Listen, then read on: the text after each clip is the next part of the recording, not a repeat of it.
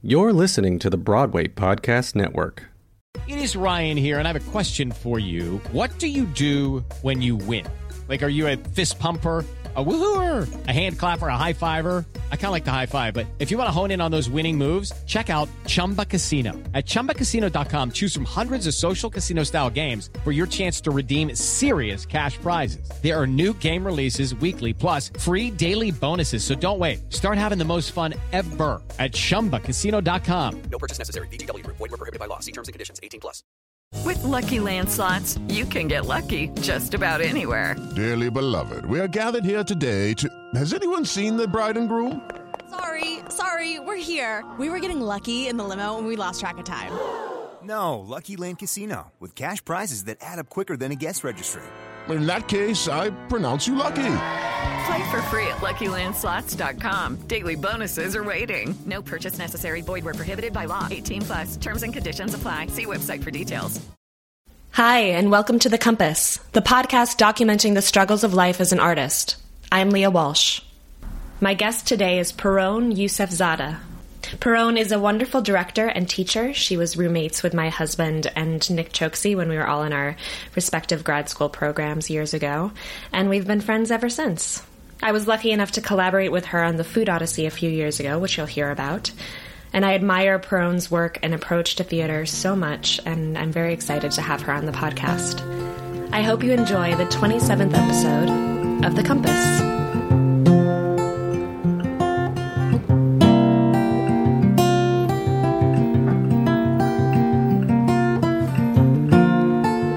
Well, I'm so excited to be talking with you, Pirronne. Thank you for coming over. So, what do you do to try to keep yourself from going to the dark side as an artist? Hmm. Yeah. I think I think the dark side can spring from a lot of different places for me. I have many dark sides, Leah. Um, Personal and professional. it's true.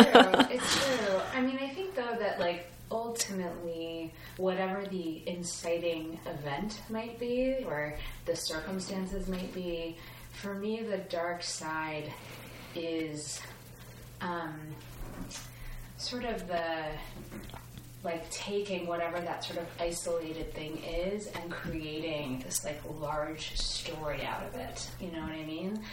Um, where it's no longer just whatever that specific situation was, whether it was, you know, not getting a job that I wanted or having a sort of fraught situation with a collaborator and letting that sort of turn into the story of my life. right.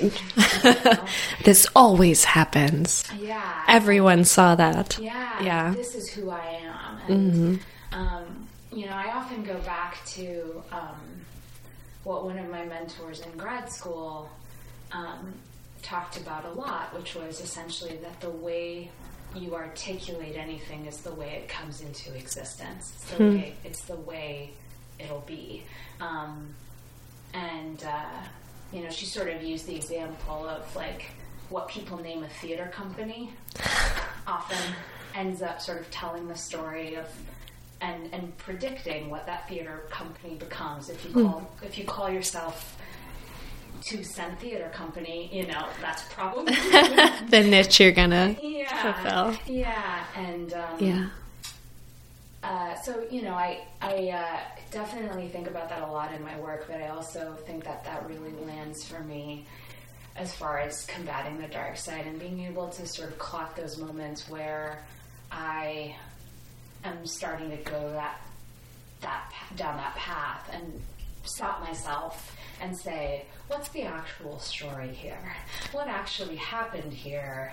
Um, and I think it's also connected to um, the feeling of being out of control and um, being um, the victim of circumstances, which is not really a place I like to be. And so, um, in those situations, I think that part of how I combat the dark side is by identifying the factors that are actually within my control, which are usually which usually far outnumber the factors outside of my control, and then taking proactive steps in order to um, you know, to ameliorate whatever negative situation, to pursue what I want to pursue.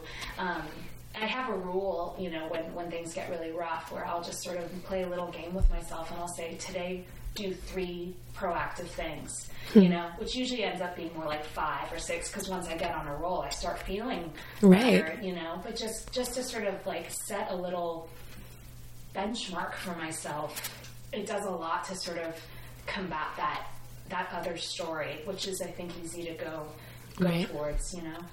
Yeah, it's easy to go down that road of like I'm I can't do anything and everyone's against me and everything's being done to me. Yeah, but once you're proactive mm-hmm.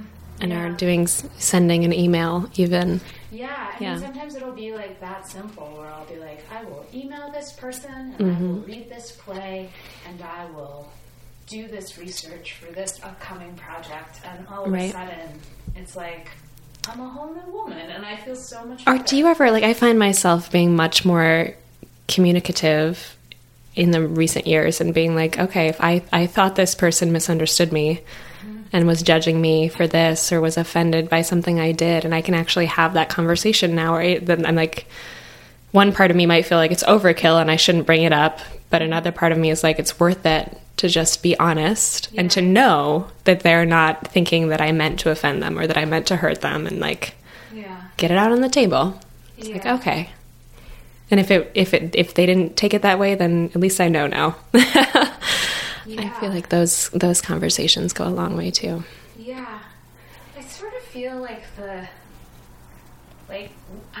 I don't know what my twenties were, but I feel like my thirties are like the decade of candor. You know, like I feel Yeah, like I like, just say it. You just say it, and in the last year or two, particularly, I've felt that um, desire to be um, blunt and um, and in order to get that information and then make decisions based on whatever information I get from having the honest conversation. And Yeah. it does mean that I think um, uh, there's less uncertainty, which is helpful. Um, it also means that like I feel like I've learned like not everyone is a member of my tribe, and that is okay. Um, I think you know, in, I think in my twenties, like I wanted everyone to be in my tribe. Yeah. Um, you know, there was that feeling of just like wanting to be just loved by everyone and someone everyone wanted to work with. And you know there's a little part of all of us that i think desires that you know? We all like feeling loved and appreciated and like someone people want to be around. But i think i have more peace about the fact that more peace of mind about the fact that that's just not going to be the case and some people just aren't going to be my jam and i'm not going to be their jam Yeah. and that's But it might help you find the people who really are, yeah who you're through really meant to work Yeah, with. through that 100%. honesty. Yeah, because Yeah. I think like when you can have you know the the hard, honest conversation or disagreement, and then still emerge from that connected or even more connected. That's Mm-hmm. how you really know, as opposed to like if you're just sort of tiptoeing around and trying to just trying to be liked. You know, Yeah. it doesn't it doesn't necessarily mean you're you're certainly not I feel like I'm certainly not, I'll speak for myself, not being really myself if that's the priority, you know? And uh, yeah, there have been a lot of different instances, both, both personal and professional, over the last couple of years where um, I've actually kind of like surprised myself, feeling like, whoa, hey, who's this like really honest gal? You know? um, but I think it's made um, I think it's made me a better director, and I think it's made me happier. You know, And communication is such a huge part of directing. yeah. Like what has your journey been? Like when when did you figure out that you wanted to be a director and like what has that journey been of figuring out how to be the leader in the room and how to communicate to all these collaborators what you want to do? Yeah, I think. I mean, I think it's a journey I'm still very much on. Um, you know, I uh, I started out in this the way so many people do. You know, as an actor, and um, and I loved acting and at times still miss it periodically. And I had really, really great teachers. I went to um, Washington University in St. Louis and Mhm. I um, had really amazing instructors there and great peers, several of whom have, you know, continued to be collaborators and good friends. Um, and then there was this one summer where we had we got to go to the Globe in London and do a four week acting and directing intensive with some of our professors from WashU and then some teachers from the Globe and uh, Jane Lapotaire and all these Hmm. amazing people. And I was acting in some Shakespeare scenes and that was really fun. And then I got to direct this scene from King Lear. And there, it just sort of clicked. It felt like, oh, this is where I belong. This is how my brain works, actually. Um, And you know, and I think it sort of brought to light how much, like, as an actor, I've always kind of struggled to stay inside of a scene and being really just like present to one character's journey and arc was it's something I so profoundly admire of great actors, and it's just something I never entirely. I could technically execute it, but emotionally, you know, I just never felt like I could just surrender to that. I Like was your eye was on the bigger picture. yeah, I was Hmm. watching it the whole time. Hmm. Um, there are a few moments, I think, as a performer where I transcended that. Like two, I can think of, you know, where because of great material and great direction, I, I could forget myself. Um, but that was pretty rare. Um, and so that's sort of where where it began. And I think that you know, I'm just going to go ahead and say it. I think that as a woman, um, and a woman of color, um, I think I think it's been a, a journey of learning how to un- unapologetically lead in a society that struggles with women in leadership positions. Yeah. Um, and I come up against that in my work. And for a while, when I was younger, I thought it was just because I was young, and sometimes I was the youngest person in the room. Right. Um, Which might have been a coincidence. Yes. and I'm not that young anymore. Yeah. And it still, I still notice and experience things both sort of like obvious and, you know, very overt and also very subtle Mhm. that say to me, like, this is still, this is a thing, you know? And so I, you know, I think like in some, you know, there's been so many aspects of the journey about emboldening my directorial aesthetic and craft and, you know, getting more to the heart of the kind of work I want to do. I also think it's been about letting, letting, letting myself be me in the room and letting the leader in me emerge. Yeah. Um, and not saying sorry for that in Yeah. all the ways in which I think women are conditioned to say they're sorry. That's true. Yeah. Have a lot of your teachers along the way been women, or what was your experience if more of them were men? I feel like I've been really lucky to have a lot of amazing female role models and a lot of also great male mentors. Um, but but most of my teachers um, have been women.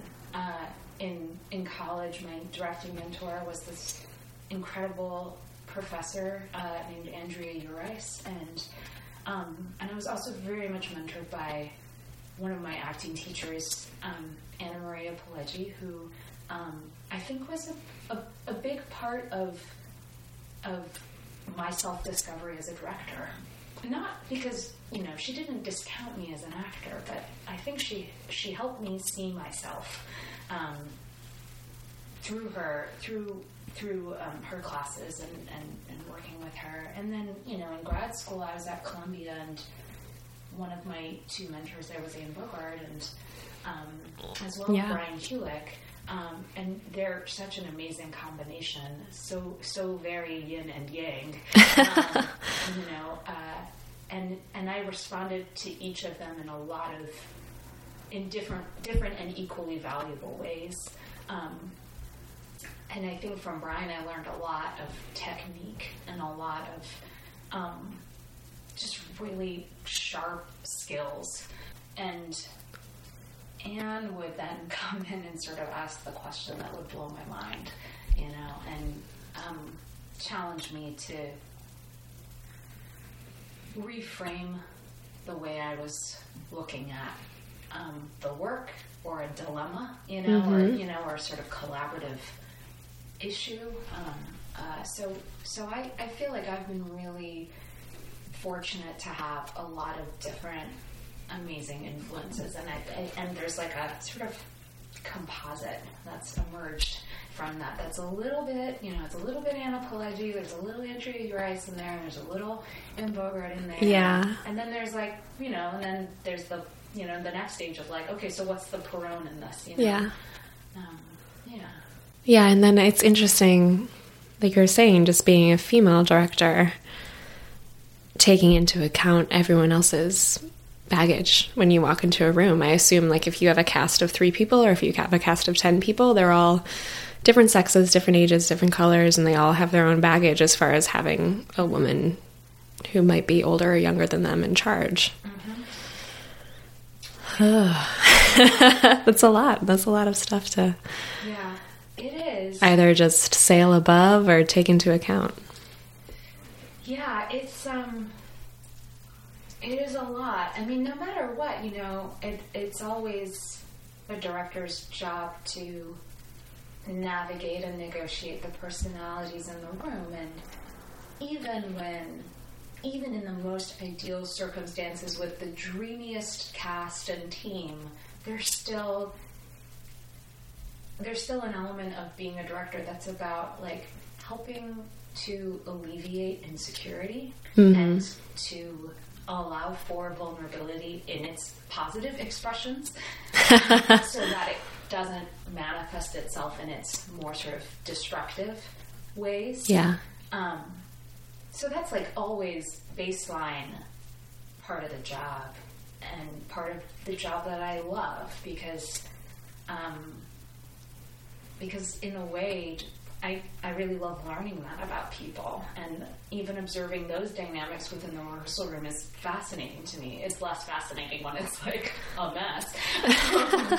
uh, but you know there is another layer, um, certainly, Hmm. uh, and at times you know I've been like just speechless at uh, how whatever that baggage is that a person has about working with a woman of color, um, how that has manifested itself. And some Hmm. of the things that have happened, I've regrettably, you know, not been able to address or confront in the way that I wanted to because in the moment I just, like, my jaw hit the floor and I didn't know Right. what to do. Um, and so but it's still sort of a question for me of like in in those moments what is the appropriate response that still puts the work ahead of anything else including my own ego which i'm also Right. susceptible to you know Mhm. um, and makes it not about that and instead about how do we move forward you know um, yeah and so Yeah. you know as much as as much as i hope that this is the age of candor um, it, it's it's still a struggle sometimes in those moments because there's a question of do i say something Right. and risk whatever might come of that or do i take the path of least resistance you know And then that might be best for like using that block of rehearsal time, but then Mhm. do you spend hours thinking about it later? Yeah. Yeah. Yeah. Yeah, and also, you know, um, how do I manage that with, like, like you're saying, sort of the personal cost, which, you know, it's uh, it is it is an element of directing to, you know, sort of hold, I think, hold every like hold one's struggle for the sake of supporting Hmm. the group, you know, whatever's going on internally, um, personally, or, you know, um, whatever sort of stress. Um, I never feel like that has a place in the room because well, you know, the actor is the one who are going to have to do it eight shows a week. So, like, their Hmm. stress, I think, takes precedence and, and helping them sort of get to a place of, you know, confidence and, you know, stability inside of the thing we're creating together. Yeah. Like, that's more important, you know? So then it's a question of, okay, as I manage my own self care, like, what do I do when rehearsal's over and I can put down everything I've been mm-hmm. holding, you know, and actually process it or What have you discovered? What is that process for you right now? Well, in part, it's also, I think, about sort of how I'm holding everything else happening in the room. Yeah. It's not just, I think, I mean, there's certainly like a lot of value in the post rehearsal glass of bourbon. There's definitely value in that. Yes. Um, any young directors listening, go ahead, get yourself a bottle of Woodford Reserve. It'll help. Um, uh, it's like I did a product promo for you. Um, Hopefully, they'll continue to sponsor the Compass in the future. I don't know. I think it's also it's also been about figuring out like how am I actually negotiating my re- relationship to like other people's stuff in the room. And like as a, an empath to a great degree i think that that sometimes means i absorb things a little too deeply. Um, and so including like the yucky stuff and the like vaguely misogynistic or not vaguely but just Right. plain Or just the extra, stuff. the extra Yeah. stuff that had stuff. nothing to do with you, probably. Yeah. The, Yeah. the defensiveness, the insecurity, Mm-hmm. all of the ways in which those things manifest themselves. And I think, like, emotionally, I'm a sponge, and I'm trying to be a little bit more like Teflon, you know? like, I'm trying to be, not entirely, because I think that's, that can verge into, you know, just being insensitive. Um, but I'm trying to figure out sort of how can I be present to what's happening in the room without necessarily absorbing the emotional state of everyone around me. Um, and being able to draw a healthy boundary between what's my shit and what someone else's Right. and be able to see the distinction. And what's what's the energy that's going on that has to do with the play and the characters, and what's just somebody's insecurities or whatever. Yeah. Yeah. Yeah. Um, yeah, but like it's it's hard, you know, because we're all like we're all you know fragile creatures, Mm-hmm. and you know, and there's a there's like kind of a scared kid in all of us. Yeah. Um, That's what I usually try to remind myself is like, you know, I'm worried that they're judging me or all of this stuff. And they were probably just worrying that everyone else was judging them. Like, they probably weren't even thinking about you anyway. They were probably thinking about themselves. so true. I sort of have this theory actually that like the director's first rehearsal speech in part is is solely to give the actors a moment where their focus is not on them. You know what I mean? Like I used to think like, oh man, that in that first like I, I really um uh, I pay a lot of attention to people's facial cues, a lot. Um, if I don't get a lot back from someone, I get really scared. You know, if I'm, I'm like, I need a nod or a smile or something. Like, Right. maybe just give me a little something. Um, and in, you know, first rehearsal, the big speech of, you know, why we're here and what we love about this play and what we're going to endeavor to build together. Um, you know, a lot of times I'll see a lot of like, kind of like stony faces and and I used to worry that I just, you know, sounded like a moron. Everyone was like so miserable to be there. And then I realized, you know, they're getting ready to read it for the first time. Yeah. And that's terrifying um, and le- legitimately terrifying. And so part of the job of my speech is to give them a moment to breathe. You know, as much as like, yes, I should also say things that are substantive and relevant and hopefully inspiring, you know. Um, it's also just sort of a, a, a respite from you know what we're about to embark on, where the focus is going to be so entirely on them. Um, yeah, and and it's and I think that that sort of realization has popped up for me countless times now. Of like, it's probably not about me. Yeah. you know. Now, I know that you've been teaching a lot recently, right? In Yeah. Texas? Yeah. What have you been teaching and how is what has that been like for you? Um, I love. I just love teaching so much, and um, I've been yeah. I was at UT Austin in the fall, um, Mhm. this past fall. Also for a little bit the previous fall, and I was teaching undergraduate and graduate directing, um, which is like two completely different. animals Oh, I'm sure. At the same time, um, it's kind of amazing to be teaching directing. I really Is that the first time? Last fall was the first time um, you really taught it? was, it? was um, so like a, like a year and a half ago. I was there. I was covering for like a, a professor's leave for like two months. But this this past fall was the first time I designed the semester. Like I Hmm. designed my my class, and I wasn't sort of filling in for someone else's syllabus, but really designing top to tail what I was going to take these students through. Um, and it's weird because like in a way, I felt like, wait, wasn't I just in grad school? What am I doing? Right. in grad student? and then I'm like, oh wait, no, no, it's been a little spell. It's been like, Mhm. you know, it's been almost seven years um, Yeah. since I graduated. and How did that happen? I know time. No. it is a it is a slippery thing. Um, yeah, and and going back and teaching really made me realize like, oh no, Pirronne, actually those seven years, that's significant. That's a significant amount of time and growth. Um, and no, you're not in grad school anymore. Um, but at the same time, you know, it's like a second education to be teaching.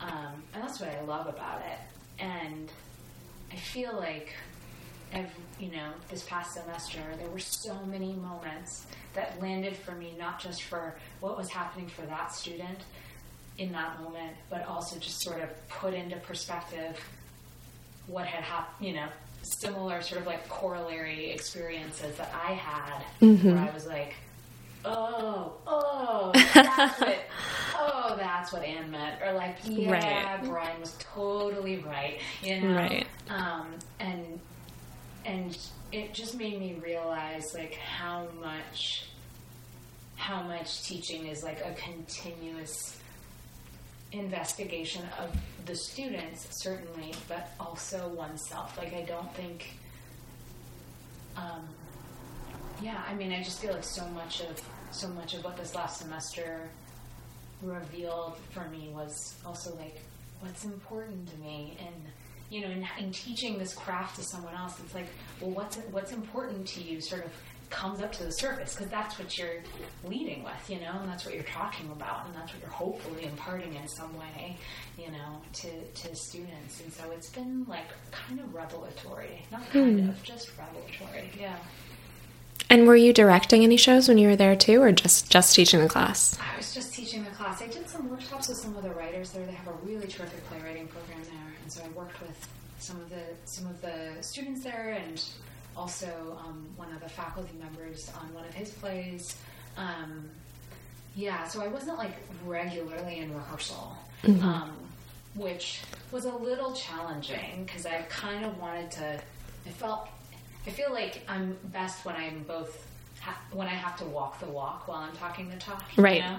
Um, Hold yourself to what you're telling them. yeah, yeah, and and uh, yeah, I mean it's funny. Like as much as you know, people get nervous about like industry professionals coming to see their work. There's nothing that makes me more nervous than when a student comes to see one of my shows because I'm like, well, Right. Either I did what I talk about, or I'm just, a you know.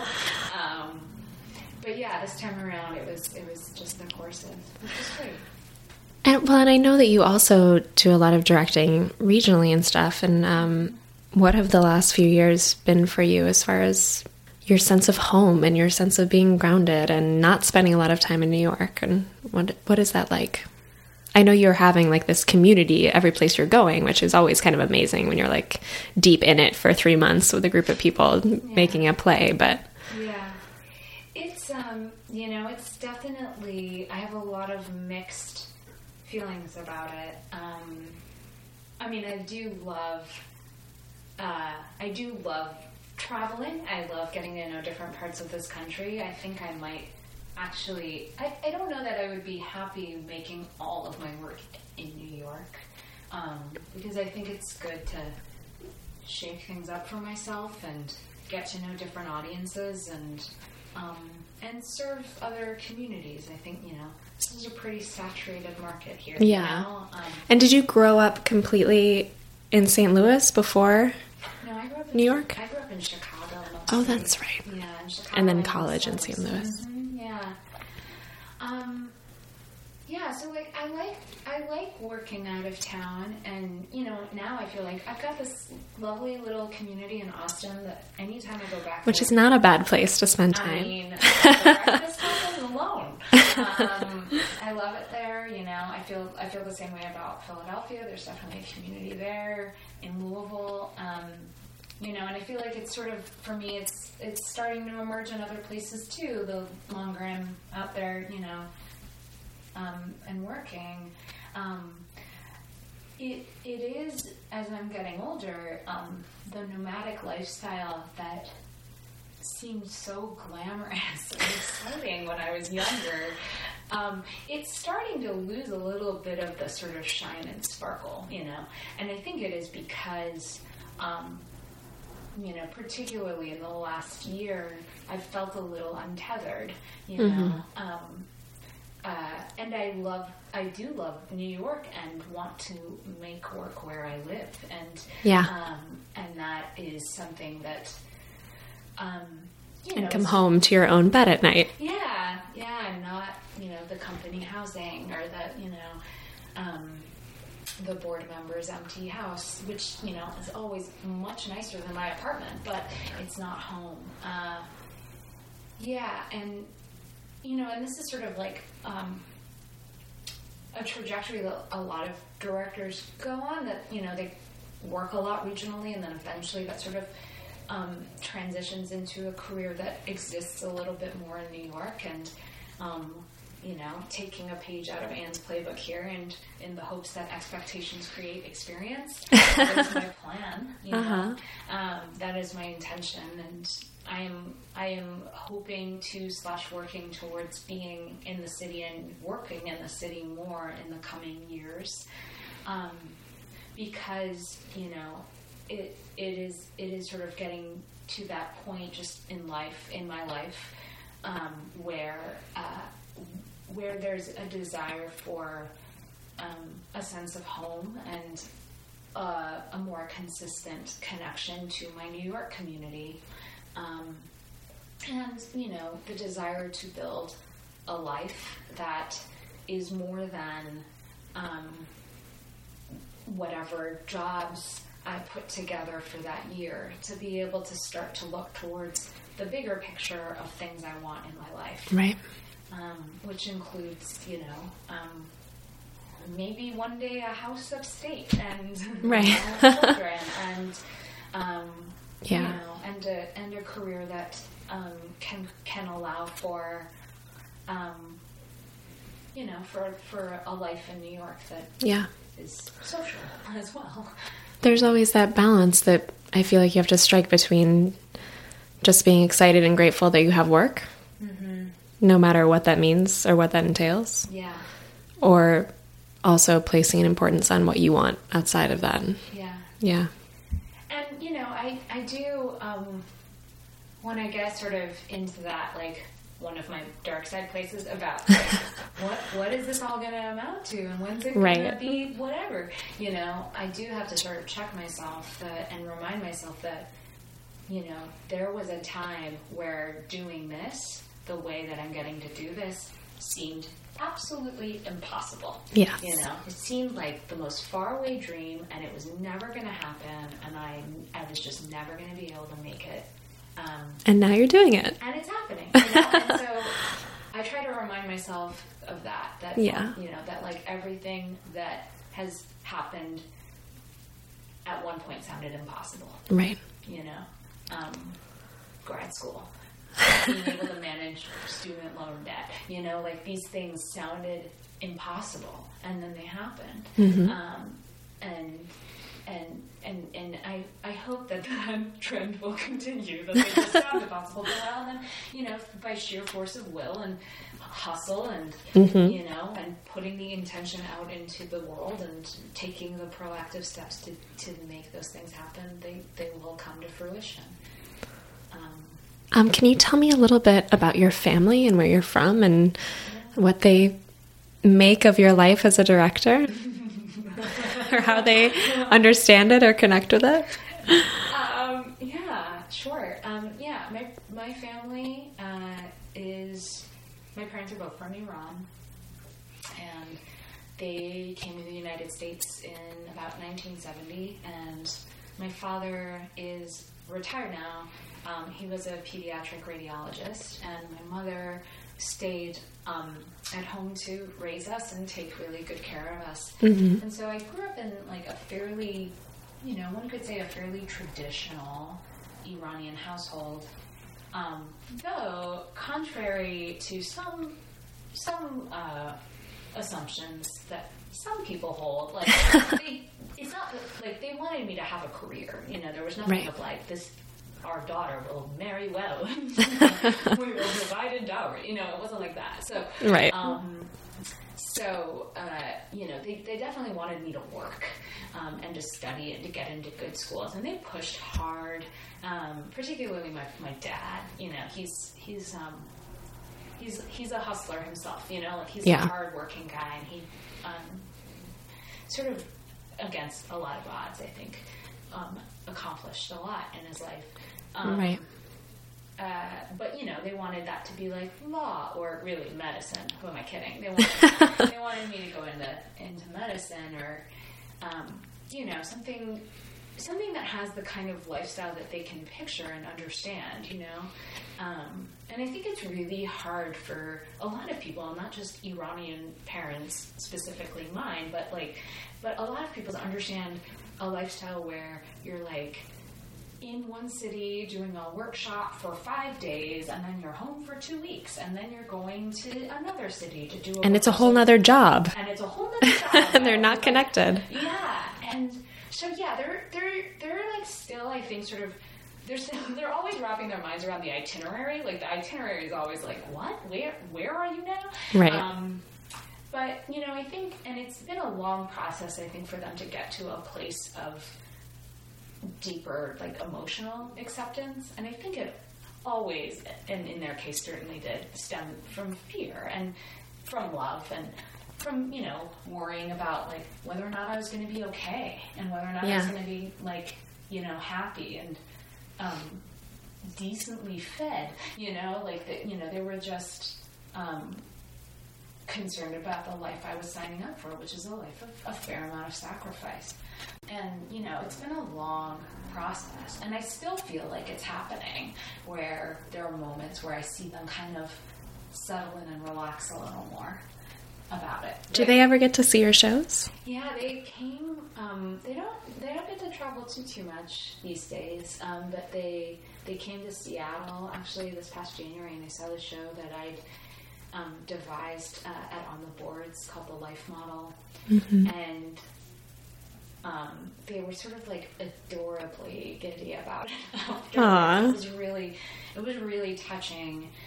It was really, really touching how much they loved it and how specifically they talked about it afterwards. Like, because I always wonder, like, what are they actually receiving from this? Like, you know, that that play, that that um, that piece was like it, not like the most like naturalistic or linear thing. Like it had like sections of just like movement and like video design and stuff. And were like totally into it and with it. And then my dad was like quoting particular parts of this like one monologue. And I was like, wow, you, oh, I was worried about whether or not that monologue was clear. I guess it was clear. That's great. You know? Um, uh, so it was like, it was actually like super cool to see them um, respond to something that also just felt like a little more connected to us just in, in the sense that the, the piece was um, the piece was about the Egyptian revolution of 2011 and Egypt Mm. and Iran are clearly very different countries that speak different languages um, but it was like the closest we'd come I mean my work had come for them to you know of anything they'd seen to, to you know being uh, you know in, in relationship to their cultural identity you know Hmm. um, and I think that meant a lot too And they didn't get to see the Food Odyssey when we did it, did they? no they didn't Yeah. they didn't um, We talked. My to- sister did. That's Yeah, right. That's yeah, right. Which is great. because we talked a little bit about the Food Odyssey when Nick was on the podcast. Um, but I wanted to ask you about it because it was such a huge project that you and he and Rachel and a couple other folks worked on for years, and then I got to join in right at the end at the fun part and like, do the actual production. Um, but I was really just amazed that you guys had this idea and you produced it all on your own. You weren't with like a sanctioned theater company. It was just this these people who wanted to follow this idea through. Can you talk a little bit about it and what it meant to you and how you guys went about making it? Yeah, I mean, wow, talk about something that sounded impossible at one point, you know? Um, It seemed impossible even when we were doing it. When you were there, yeah, the director was there cooking for hours before the show. it seemed impossible every morning when I was making quinoa in my kitchen. We served dinner to the audience. It was amazing. It was so. It was like. It's probably the most. How do I put this? Like, it is probably the experience that took the most out of me and put the most in me at the same time. You know?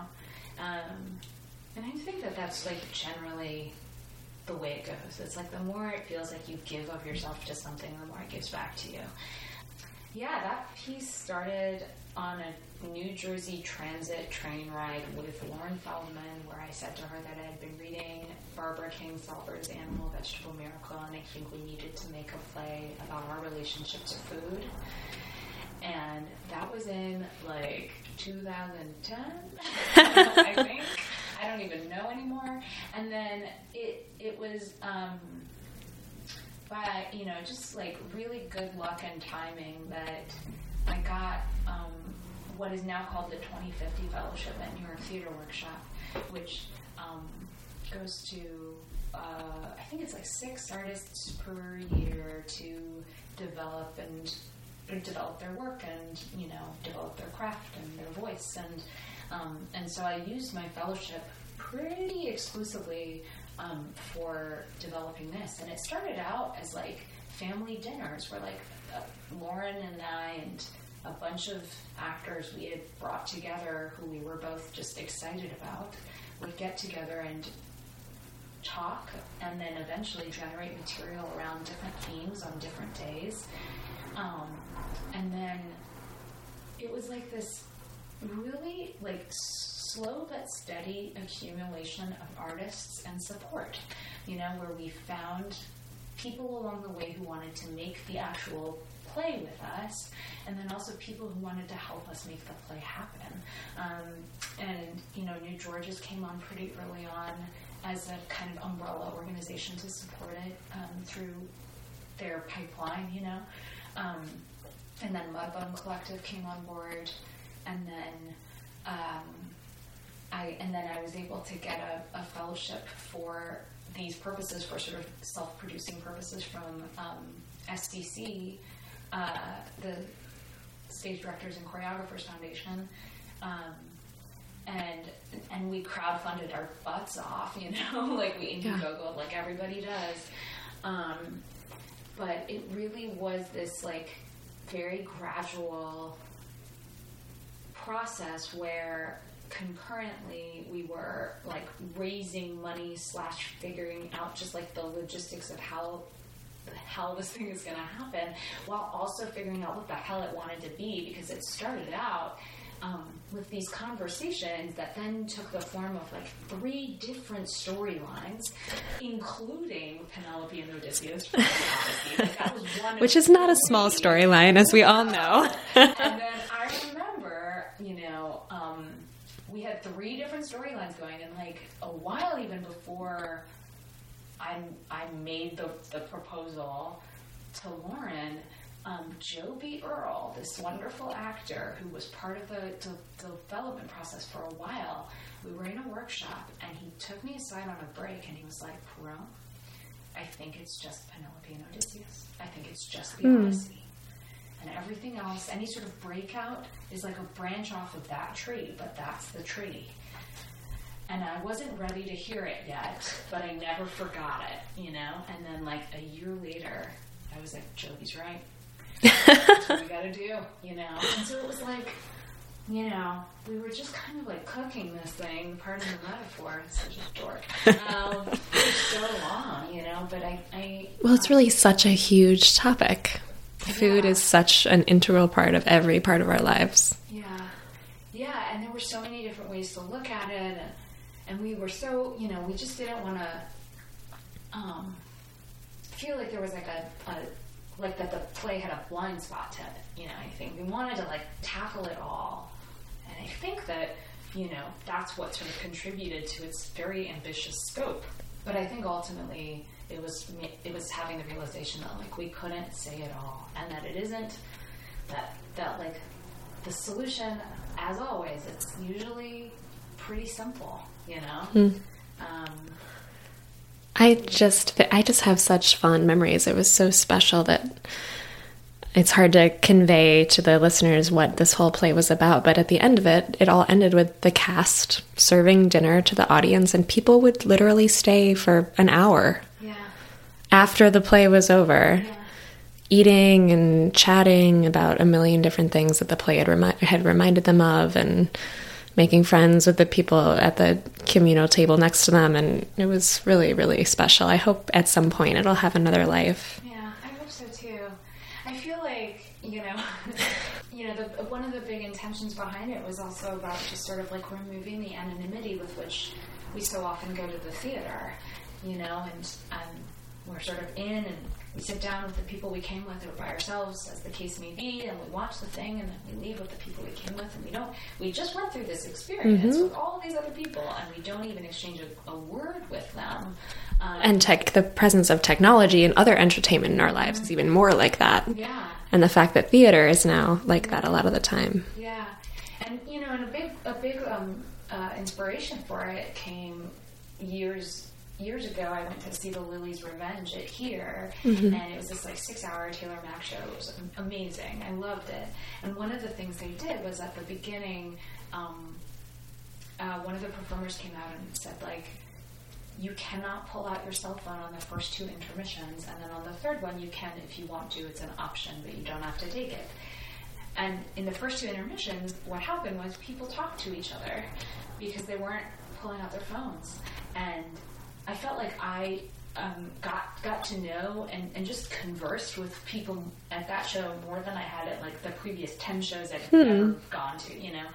And then in the third intermission, like most people took out their phones, and I took out my phone. And then as soon as I did, I like, immediately regretted it, you know, because it like just it felt like a cop out kind of yeah, and it like sort of broke the magic, and um, you know, so that that piece definitely had gotten my wheels turning around the same time. You know, as I was reading um, the Kingsolver book about like how do we, act, you know, we talk about how theater's about community, but how are we actually making community other than just like putting a bunch of strangers in a dark room together? You know, like we have if we want to. If we want to say that that's what we're doing, we have to do more. Um, You know, so that was a, a big part of it. Yeah, that was a fun one. It was so fun.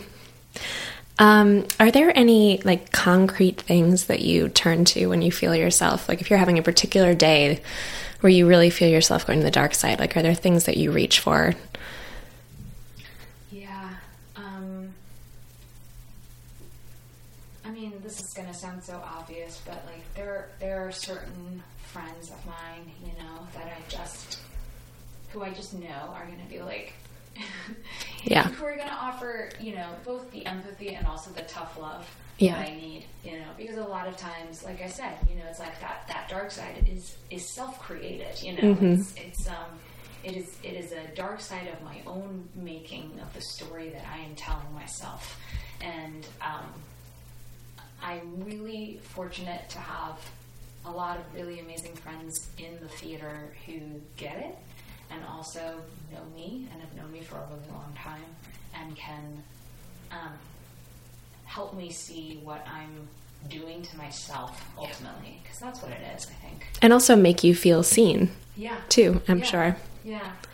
Um, you know, I also, this is all going to sound really corny, but like, I also feel like it's really important for me to, because, you know, we're just, we're, we just neurologically focus on the negative more than the positive. It's a survival instinct. Um, you know, there's a reason for it. Um, but, uh, it's it's just a natural tendency that I think everyone has, and so I think that in these moments, for me, it's really important for me to actively and consciously focus on the positive and actually name things I'm grateful for.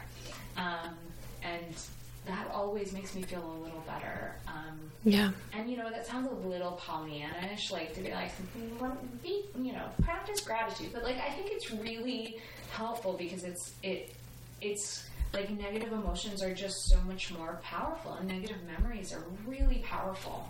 And um, and and like to balance that back out, I think it's really important to just sort of say like, hey, wait a minute, it's not all shit right now. like Yeah. maybe you could just look at you know a few of the things that are going well. Or even the basic things that are going well, that you're paying, Yeah. paying your bills this month, Yeah, yeah, totally. or that you mostly have your health this month, or whatever it Yeah. is. Yeah.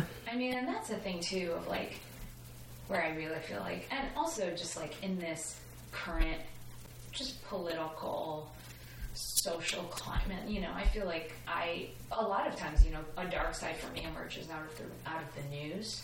Um, Yeah. You know, and It's overwhelming. it's i mean especially now in the age of like constant information sharing in a way i'm like oh i feel so much more informed and another way i'm like oh my god if i see one more like discriminatory bill getting passed in one more state. I just don't know what i'm going to do.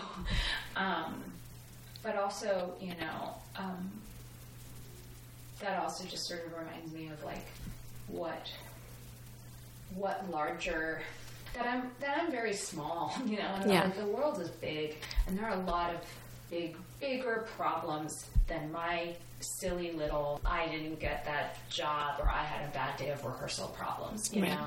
Um, which are, you know, valid or whatever to my emotional experience. But I think it's it, the perspective check and then also, you know, at times like putting my time and energy towards like getting informed and seeing what I can do to service like a larger cause that is not my career as a freelance theater director, you know. But That's the problem with being a freelancer, though, is that you have to focus on it.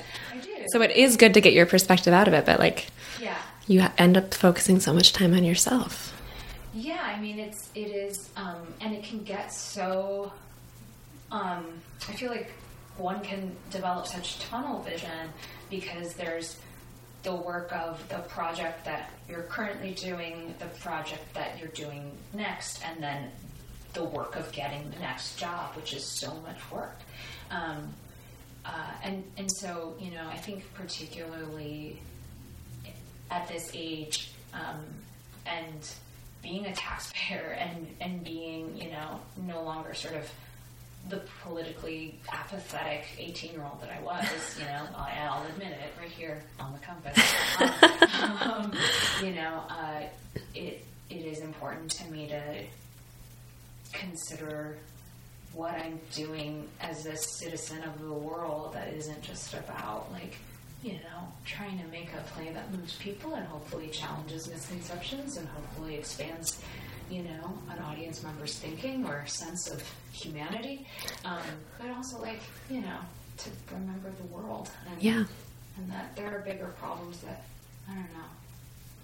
I feel, you know, I'm mostly not entirely, but in in some ways, like there there are a lot of there are a lot of injustices I don't experience firsthand, you know. Um, and so yeah, that sort of like perspective check helps.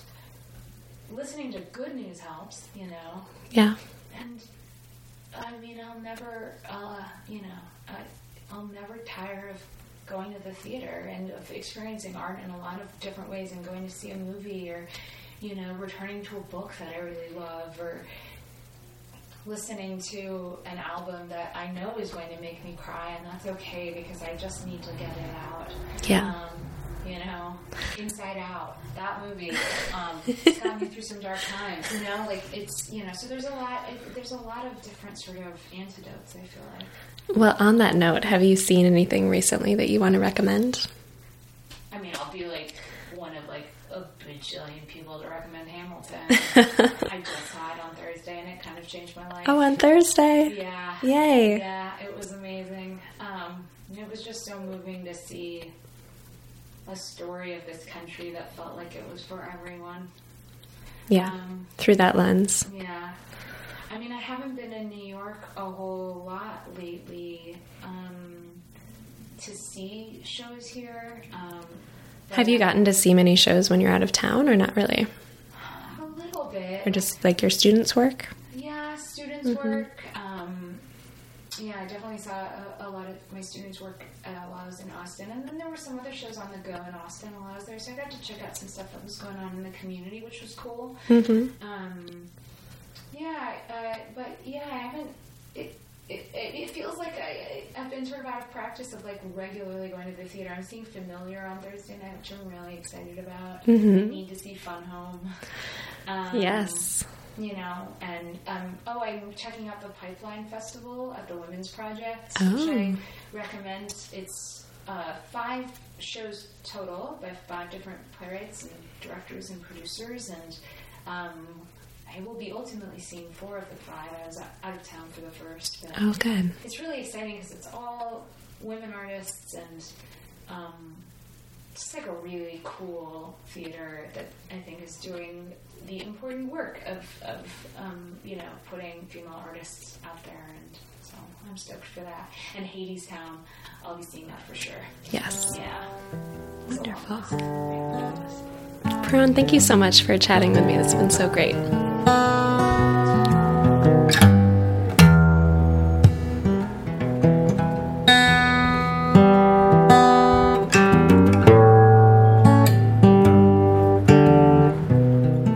Thank you for listening to the Compass Podcast. I'm Leah Walsh. More episodes are coming soon. Please look for us on Facebook and iTunes. I'd like to thank the following people for their generosity. The Compass cover art is by Kim Miller, music by Brendan Spieth, audio assistance from Nick Choksi, and a special thanks to Frankie J. Alvarez. See you next time.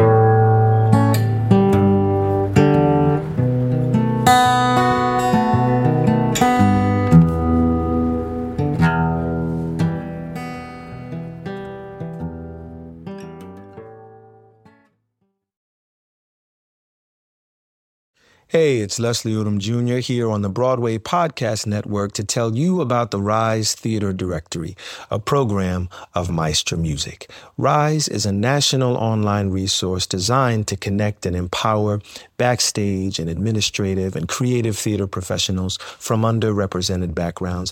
If you work or aspire to work in the theater community, this can help you find your next project. And if you hire theater professionals, search the Rise Theater Directory to find your next team. Create your profile now and get more information by visiting risetheater.org. That's theater with an R E R I S E T H E A T R E dot org because only together we rise.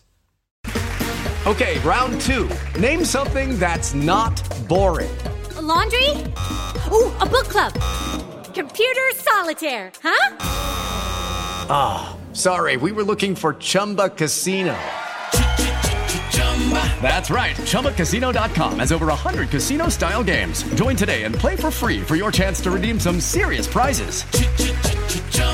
ChumbaCasino.com. No purchase necessary. Where prohibited by law. 18 plus terms and conditions apply. See website for details.